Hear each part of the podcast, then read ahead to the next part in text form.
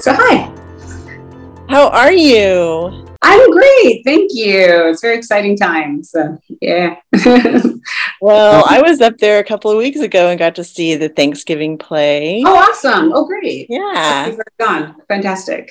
It was so much fun. I brought my friend who is also Italian. And when that oh. came up about Italian, yeah, I like hit her. I was like, oh my gosh, that's totally you. that's amazing. so people don't realize like it's it's hardcore the whole um, Columbus Italian situation. Right? people get really intense about it. Oops, sorry, hitting my jewelry here on the table. Anyway, yeah. Good. Well, I'm glad you had a good, I hope you, I'm glad you enjoyed it. Sound like you did. So, yeah. We loved it. Um, we'll do some quick introductions so you know who you're talking to. Yeah. I'm Angela Starts. Mm-hmm. Mm-hmm.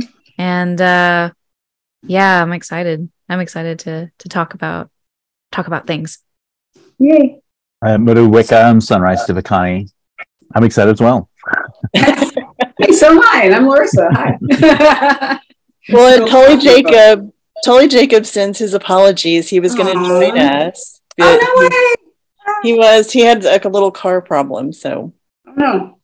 Uh, but it's funny because him in ages, right? I mean, mm-hmm. I helped with Lazarus Rising.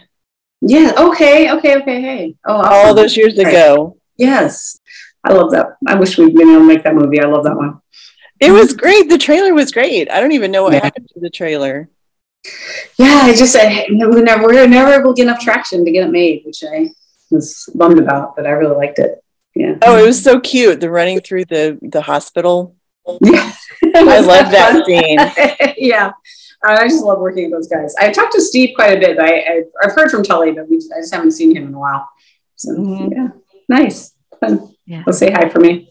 I will. So welcome to Reel Indigenous, a podcast that looks at Native representation in media, mm-hmm. and we wanted to talk to you about your journey as a playwright and being the first female Native playwright on Broadway opening April 20th. Yay. Almost there. Home stretch right now. Can you share a little bit about your journey through all of this? Yeah. Um, you know, I started actually in film and um, television writing, which is where Angela and I met. And um, I worked in that industry for a little while. I, I got really frustrated at that time. A while back before we had a lot of a lot of the support that folks have now through different organizations, um, native run organizations. Uh, I, I, I did not have that at the time, and it was frustrating with the way that representation of Indigenous peoples were watered down. Casting was very any vaguely brown person will do, etc. Um, and I just didn't have the you know uh, any kind of um, team behind me to help me fight. And I just felt like all I was doing was fighting all the time. It was just exhausting. I really didn't want to be doing that. So um, I had two TV shows I'd sold back to back, and they both got turned, you know, ended up not going on the air in the same month. And when that happened, I realized I was relieved. I said, Oh, that's depressing. That's a horrible way to spend, you know, your life doing things where you're happy when you fail, you know, but I just, didn't know, and I was so tired from fighting. And then a theater company, um, uh, Children's Theater Company of Minneapolis, found me through the Sundance program where I wrote Lazarus Rises, and they commissioned my first play. And I just felt like I was home. I, I was a professional ballet dancer in my previous career. Um, you know, now I was in my mid 30s trying to figure out what I was going to do and not be miserable about. And um, I just loved being in theater. I said it felt like dancers with furniture, and I could do that, you know. And when I got to theater, um, at that time, unlike Hollywood, uh, theater was ready to do things differently. They wanted to do things, you know. My very first play, we hired an elder just to like hang out and be an elder. we hired a language consultant, and we hired, you know, all these artists. Um, Bobby Wilson just reminded me that uh, we gave him his very first art commission for with my play there called Average Family. We commissioned him to do a big live paint in the uh, lobby. He was um, doing spray painting then with uh, spray cans, and he was a skater and and he's I didn't realize that was his first commission, and uh, he just told me that last summer, and it, we had him do this huge piece in the lobby live for people, which was really fun and sounded great. But we didn't think about the fact that spray paint um, that smell Yeah. never leaves. And it was on the wall against the house of the theater. So it just choked out all the people in the back of the theater for like a day. it was just, and so maybe not the best idea, but it was a beautiful piece. And, you know, he, he did a great job on it and it sold and all that. So that was nice. Um, in any case, so theater was willing to do that sort of work with me and make those mistakes with me um, in a way that film and TV hadn't been at the time. And so I've stayed in theater ever since then. I've been really fortunate, you know, to just kind of keep growing my way up through the ranks of theater and, until here we are on Broadway. Um, and, know, I'm fortunate now, I will just be nice about them. Um, I am working in film and TV again. I was fortunate I went back right before COVID and have stayed now doing quite a few film and TV projects. I've had like five or six projects developed at different studios now. Um, and it's very different. Um, both my agency is different, uh, you know, what I can ask for, and I have a team behind me, but also we have so many fantastic native run organizations and advisors working with Hollywood to make things are done better now, which is a completely different world than it was when I left it. Cool. I'm wondering, like, um, so yeah, you've had this, uh, been following your career for for a little while now. Um, Kenny Ramos is a good close friend. He's Yes. like one of my favorite peoples ever, and I know Evangelist too. Um, Yeah. When I know your name from, uh, I've been seeing your name around for a while, so yeah. Yeah. oh yeah, we, oh great. yes, absolutely. oh, um, um, I've been, I'm curious, like, so how do you, I'm going to talk about a bit, a bit about your process. Like, so I'm, I know some of your work with Cornerstone Theater Company, which is very, uh, I attended a workshop with them once with Kenny and, uh, we, you know, that, that kind of work just so heavily into the community, working with a lot of non-traditional actors. Uh i'm wondering and and now your work on broadway with like thanksgiving play uh putting on and making fun of and poking fun of uh, white fragility for all to see. I'm wondering like how does your process differ from from that? And uh i've read some interviews that talked about how uh I, that was born out of this idea of like, well, we can't cast natives, but Cornerstone Theater, it seems like makes an effort to like, oh my gosh, well, we will go into the community and we will put on this show and we will have native actors, uh, versus others where it's like you wrote this play to be like, hey, here are four non-native people do this play and now it's on broadway and i wondered if we could talk a little bit about your process and maybe where your your heart and your mind is like when you approach work with like cornerstone theater company and now your your wonderful thanksgiving play on uh on broadway Yeah, you know, I always say my my careers had kind of in theaters have these parallel tracks, you know, where I have this community work, which is really my heart work. I mean, that's what I love. I get to be in community and have so, you know, we're gifted with such incredible experiences and generosity by different communities that we've worked we've been invited to come and work in. Right now it's with I'm lucky it's with my own, the Lakota folk, Lakota, Dakota, Nakota folks. Um, and so there's that process that you were talking about where we work, you know, with Cornerstone Theater Company and also on my own and with Ty Defoe in communities for a long time. Um, Ty and I, as Indigenous Direction, have been working with uh, communities in the Twin Cities for quite a while, and now that's manifested into a play that's happening this year, et cetera. Um, and then on the other side has been kind of my professional work. But the thing is, I've always approached my, you know, quote, white professional theater work, so more traditional white theater. Um, and yeah, to be very clear, like uh, Western American theater is, you know, white culture theater. It's uh, the whole culture of the space is is white culture, and so um, when I work in that space, um, it's a lot of pulling community in with me. and so finding ways, you know, I, have been very fortunate that I've been given access and the doors have been open for me. So my job as a Native woman is to make sure that door is held wide open. Um, if I'm the first, I can absolutely not be the last. And so that's my job and my responsibility that I take very seriously and, and is an honor and privilege of being the first to make sure that there's ways for community to, con- to come through the door with me um, and to, you know, do their own, not just support my work, but also do their own work. Um, so I, I, feel like there's always an aspect of that community work that I do with Cornerstone that you mentioned in all of my work. You know, I'm constantly like, well, how do we, how do we bring community members? How do we bring other artists? You know, two of the challenges I've had to um, more traditional white Western theaters from the beginning of my career is that I can't be the only Native art in the season, and I can't be the only Native artist or made a person paid in the season. And so I challenge them all to figure out, well, then how do we fulfill those? You know, these are the challenges. I will work with you, and so and help you figure out how we fulfill those challenges and make sure that other people are being paid. Like Bobby, commissioned on my first theater, on my first gig, um, and that you know other artists are being involved and that other work is being presented. Um, you know, and that's continuing right up here into this Broadway show, even though this isn't a new play. Um, Second Stage here in New York has been a fantastic partner. They um, take my, they all took my, what I call it, Indian, Indian 101, um, which is just a basic cultural competency, preparing for um, Native art, artists that were with us in the creative team and Native audiences and, and understanding, because, you know, to be honest, it's, it's news to most theaters that they're white culture. They don't realize that. they think it's just theater culture, you know, it's normal.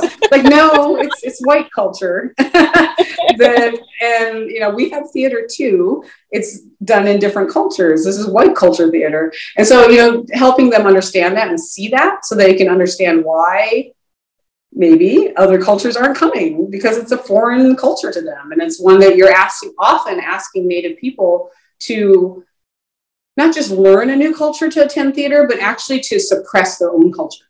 And not just Native people, you know, people of a lot of different backgrounds in this country. So, you know, they second stage has been really great. They took that training with me. I'm like, whoa. Um, and they've been really wonderful about um, making sure they're doing a lot of outreach. We have a lot of talkbacks, a lot of other theater artists, native theater artists from New York have had talks and panels and things and make sure their work is being elevated. We're doing um, a lot of groups from uh, like native colleges and youth camps and things around the country. Different reservations are coming in, um, and they've been really great about making sure that you know arranging them, working with them, um, making exp- other experiences for them.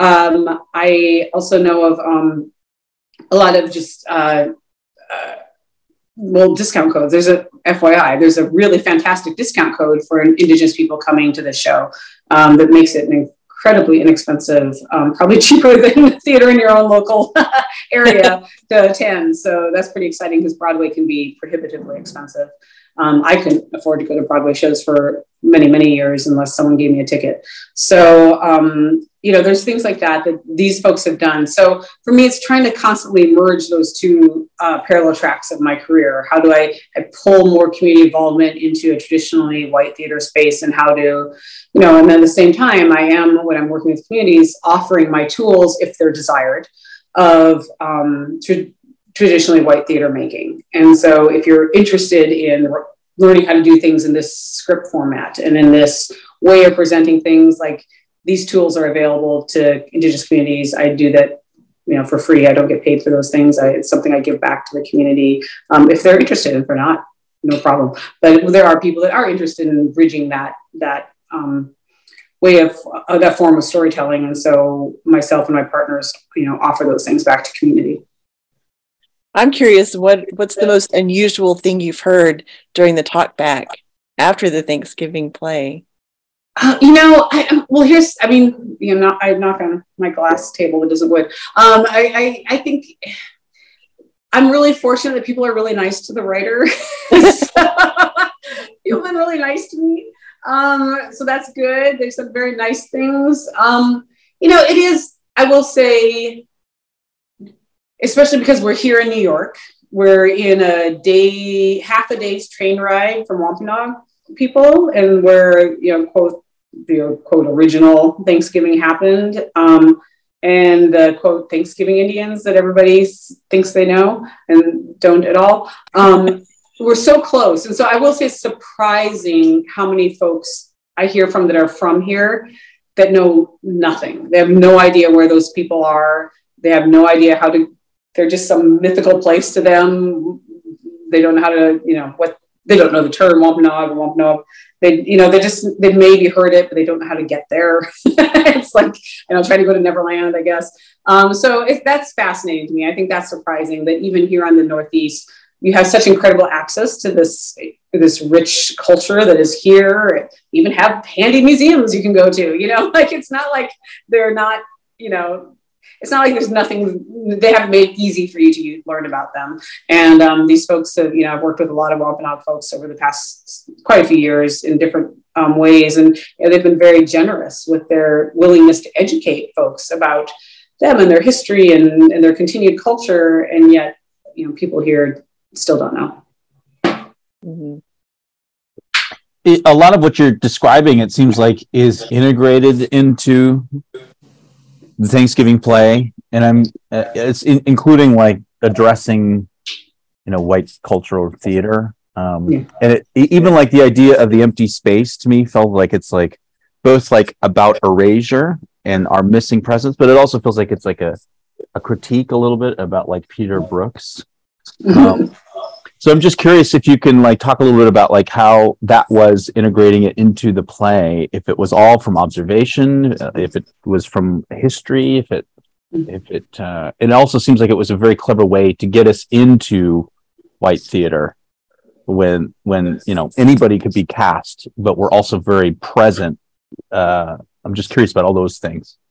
Yeah, you know, I, I tell people that I mean, eighty percent of the Thanksgiving play is just quotes from my life. and then 20% of me is just putting in the little lines to connect it all together. um, it's a documentary, really. yeah, it, it really is. And I think, you know, I mean, sometimes that's, you know, hilariously, but also painfully obvious to other Native artists when they yeah, come. Right. Definitely. That. Right. And honestly, you know, I, I also say, like, you know, the craziest things we hear I couldn't even put in the play because people wouldn't believe me.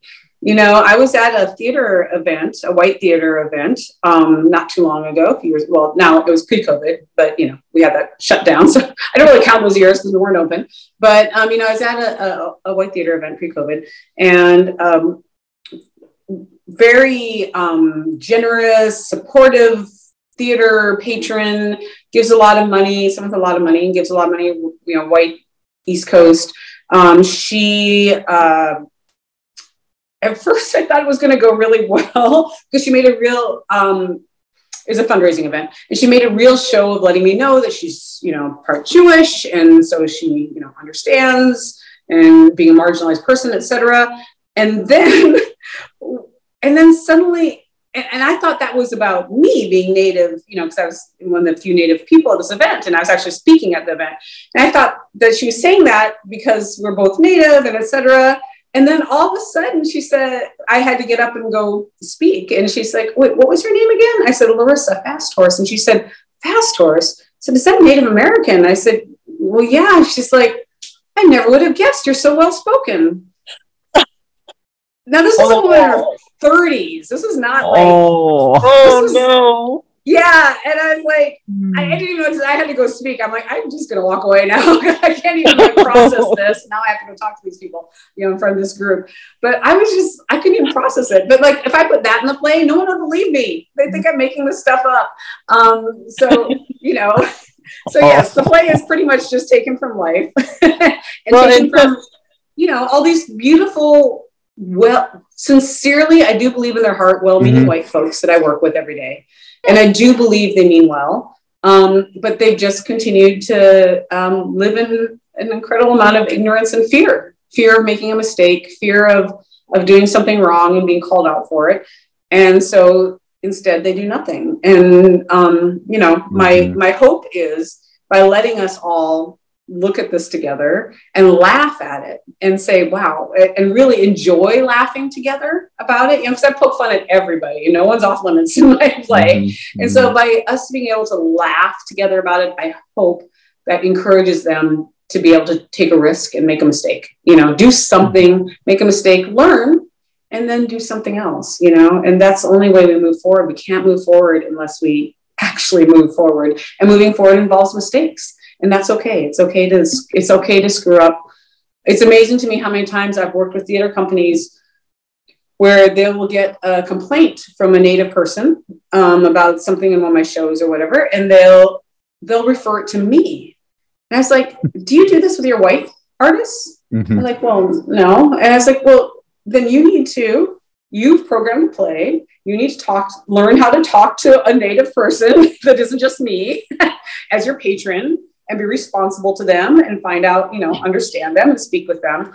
Um, I was like, do you, and then they like freak out or they want to cancel. I was like, do you cancel white plays? Don't, don't you get, you know, complaints? They're like, oh, we get complaints on everything. I was like, exactly. So just because a native person complained doesn't mean now we just shut down and do nothing. It means you listen and you learn, and perhaps you need to do something different next time. Perhaps they had an uh, uh, they had a poor experience in your space because you're expecting them to understand white culture, and that's they're coming from a separate sovereign nation that has a different culture, you know, etc. So I, I, yeah, all of it, all the things. It's all definitely from my world and my life and um, things that I experience, and I think we all do every day.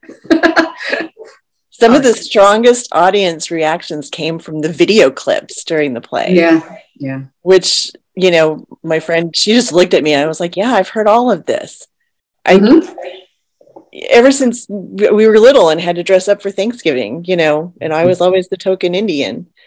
And so she's like, Oh my gosh, people just say that out loud. Yeah. yes. well, even the you know everything in those um, interstitial scenes about the, with the children. One, I like I'm so thrilled. Rachel Chavkin, my director, you know, conceived and put together these incredible videos um, that she created with two dozen kids that are you know, and I you know we worked together on them, but they, it was very much her vision of depicting these things in a way so that it really has impact on you when you realize this is about children and also, you know, all of these are real. They're just things that got off the internet. Even the comments, they're all straight from the internet. You know, my publisher makes me change all the like um, any identifying like websites and things so we don't get in trouble. But every con- everything you see in those children's sections are just straight off the internet within the last six years. You know, they're not old; they're very new. Yeah, and we're getting ready to get to uh, land run reenactment season here in Oh, Oklahoma. of course, So- right? Yes. Oh, That's always fun. Yeah. Wow. Amazing. We need to do a play about that. Yes. yeah. Yeah. How did you find your director? What made you decide to choose her? yeah. So um, I've actually known Rachel for about 10, Rachel Chavkin, my director, uh, for about 10 years, way before she was on Broadway, before she's a Tony winning director um, with her company called The Team that she's been the artistic director of for a long time. Uh, I love their work. They work very similarly in communities and doing device work as an ensemble. And um, we first connected around a play called Mission Drift that they were doing. It was about, um, you know, uh, basically westward expansion and ideas of, of, of that and manifest destiny a lot of things in the West and all that. And so um, we were introduced, we had a lot of mutual friends, and I've been a fan of their work for a while. And we were introduced and got to know each other. And they actually ended up thanking me in the, as one thanks in the book for you know advising them and connecting them with some Native folks that might be interested. And um, we've tried to work together over the years, and just schedules and whatever never lined up. And now she's a fancy, you know, two-time Tony, well, two-time Broadway playwright, um, director, one nomination, one win in the Tonys. You know, she's um, doing all these amazing things. Uh, most people know those shows the best, Hadestown and Natasha Pierre and the Great Comet. Uh, she's just a brilliant director. And I, when I was uh, looking at a list of um, people that want to direct, uh, what happens is it's kind of this negotiating you do at the theater. They come with a list and you come with a list, and then you kind of go back and forth and try to figure out, you know, who we can agree on.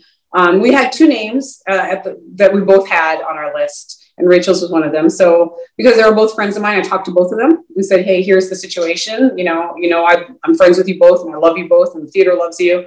Um, the other person turns out was not available. Um, he had another show going, and um, at the same time, so that was easy. So we went to Rachel for you know Rachel first, and she immediately said yes. Um, you know, it, it, the one thing she did say to her credit as, as a well-meaning white person was she said, you know, are you sure, you know, you want a white person direct this play?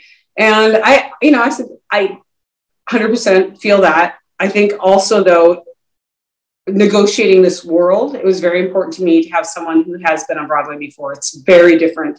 It is not the same as nonprofit theater at all. It's such a different world, and the rules are different, the stakes are different, the expectations are different, the way you work is different. And I said, I need someone, and this other um, person that was on my list was a person of color, but and they were also Broadway director.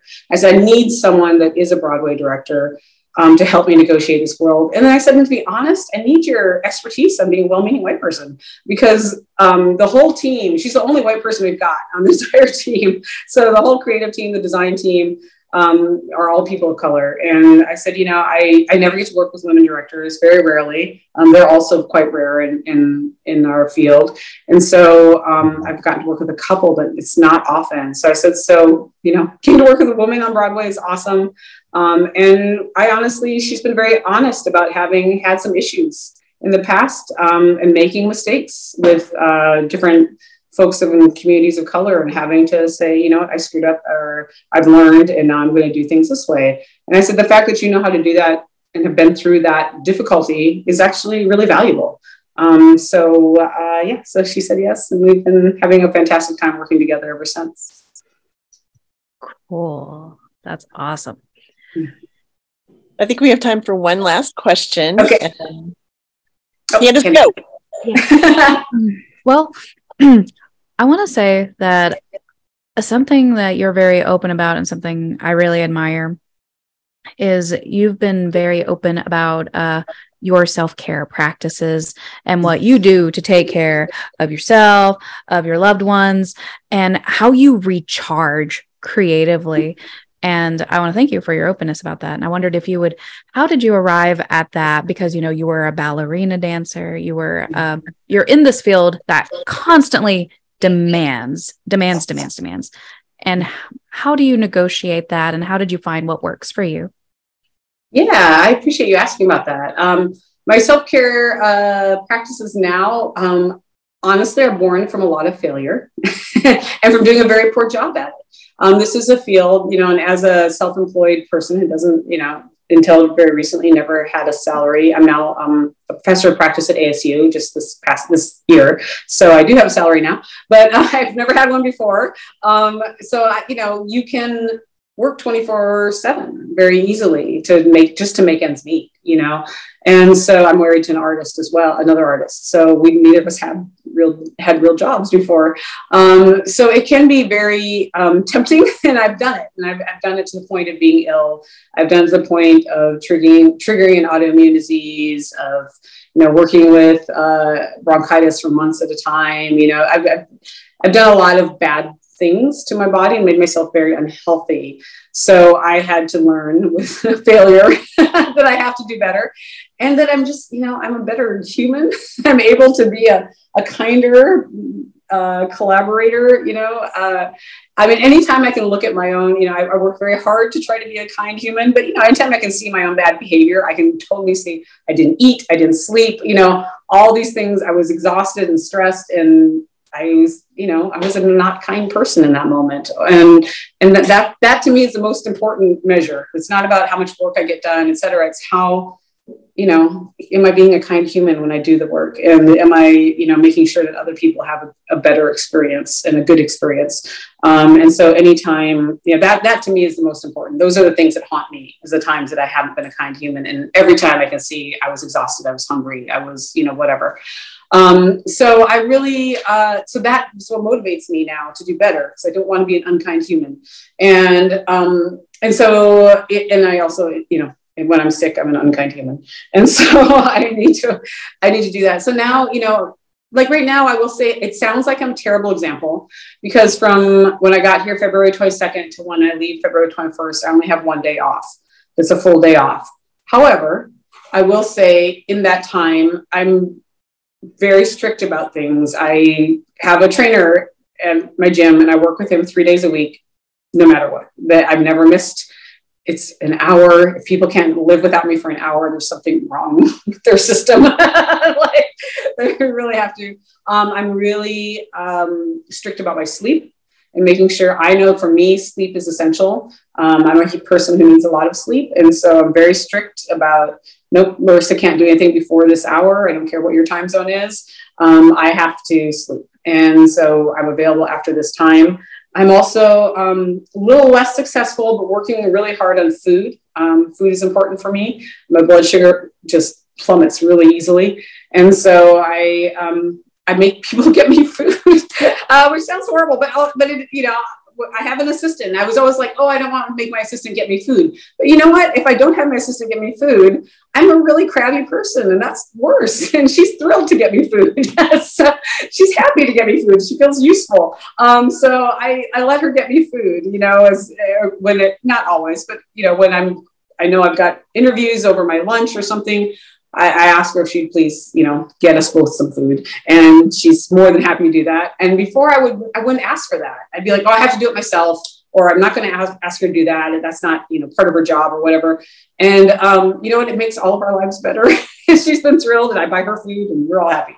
So you know, there's uh, a lot of things I'm, I'm learning about as far as that, and, and being able to. Um, you know, uh, ask ask for help and, and set boundaries in a way that I just didn't before. I felt like I, I was always desperate. I had to do, I had worked so hard. And yes, I'm blessed with a lot of um, success that also has, you know, uh, financial security now. But at the same time, nothing's promised. I mean, next year, who knows? I may not have any work. we don't know. it's year by year in my job, and there's no retirement or anything. Um, so we don't know, but I don't let that panic get to me. Um, and I used to, I used to be like, I don't know. I don't know if I have a job next year. It's like now I'm just like, you know what? If you don't take care of yourself next year, this year, next year doesn't matter. So I'm, I'm learn, I've learned to care for myself and, and do the things I need to make myself happy, healthy and happy and calm so that, you know, something will happen next year and I'll be ready for it. Mm-hmm. Yeah. Well, I think that's great advice for everyone. Yeah, thank you. Thank you. Yeah, thanks. Absolutely. Absolutely. Um, you know, it was great to talk to you folks. I really appreciate y'all taking, you know, the time. I, it's important to me to get to talk to Native folks more than just about anything. But I'm thrilled that, you know, y'all wanted to talk and that you took the time. Well, we're so excited for you and break all the legs on the 20th. Thank you. Yeah. It's great. It's actually came out are great. Oh yeah, thank you. It's actually perfect because I get to go right from this Broadway craziness to which is wonderful and beautiful and I'm very grateful. But then I get to go straight to South Dakota and work on my next cornerstone play there at home. And it's like it's for me, it's like I know that's coming. It's like oh, everything will be fine. I'll be in the Black Hills. I'll be in a, you know the heart of everything that is. I can just it's going to be great. So it's it's really a per- perfect balance for me for my beginning of this year. Beautiful. Well, yeah. Quiana, for all of your time and mm-hmm if ever you want to visit with us again, we're happy to have you back. Awesome. Thank you so much. I really appreciate it, folks. Thank you. Woke you up. All right. Well, see you. Take care. Bye.